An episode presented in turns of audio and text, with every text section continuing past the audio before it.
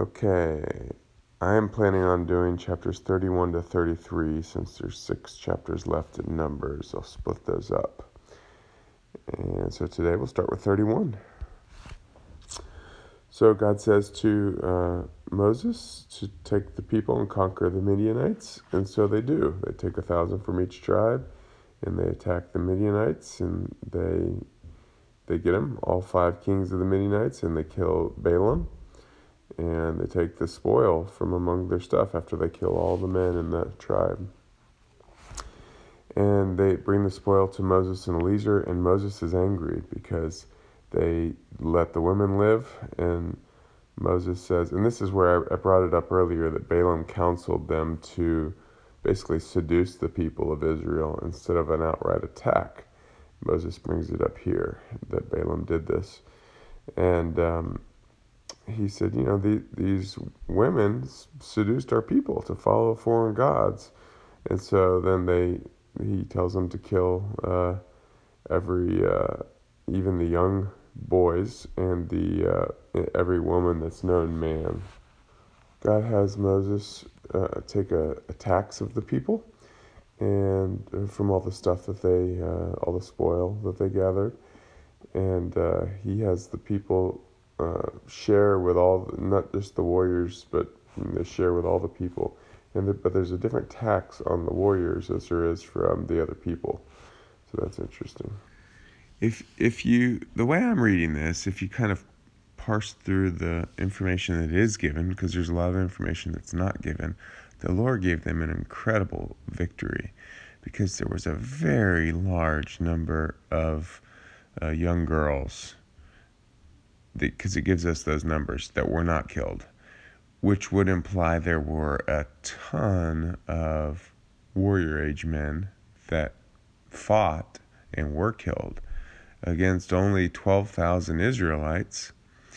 And the Israelites didn't even lose a man, if I'm reading all this correctly. Um, so the Lord gave them just an amazing victory and they're you know setting up to enter. In a way, they're sort of in the promised land because a couple of the tribes stay on this side of the of the river, but uh, you know they're preparing to enter into the the main promised land, which is on the other side of the Jordan, and and uh, the Lord gave them a great victory. And then we move on to Numbers thirty-two.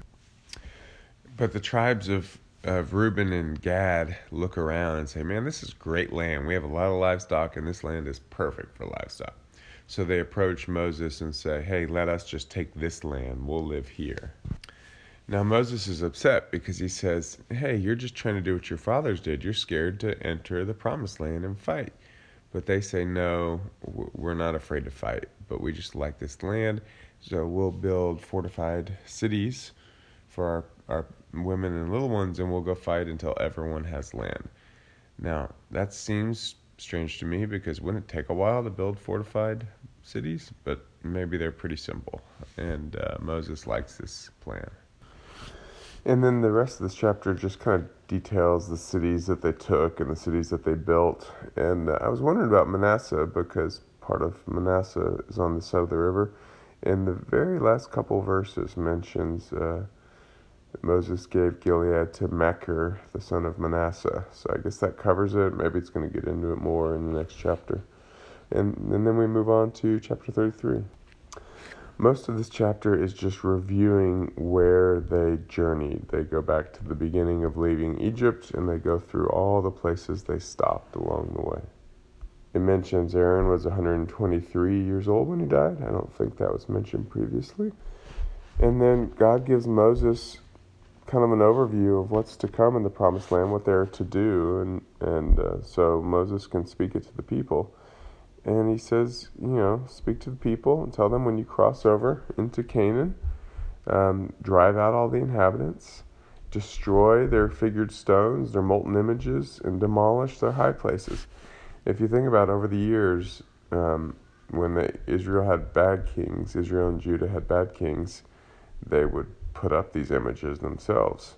When they had good kings, they would tear them down, but they almost never would go to the full extent of what God tells Moses here, even demolishing the high places. If you think about it in our own lives, we struggle in the same way, where we give part of our life to God, but we still keep high places in our hearts of, of things that we keep separate. There are precious things that we where we want to live worldly lives and not give everything to the Lord. But God says, demolish it all. Live completely for me, and I will bless you more abundantly than you can imagine.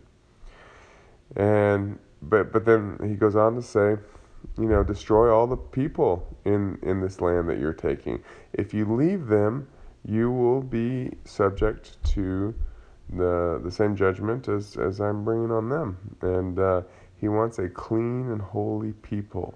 He does not want mixture. The heart of man is always to mix.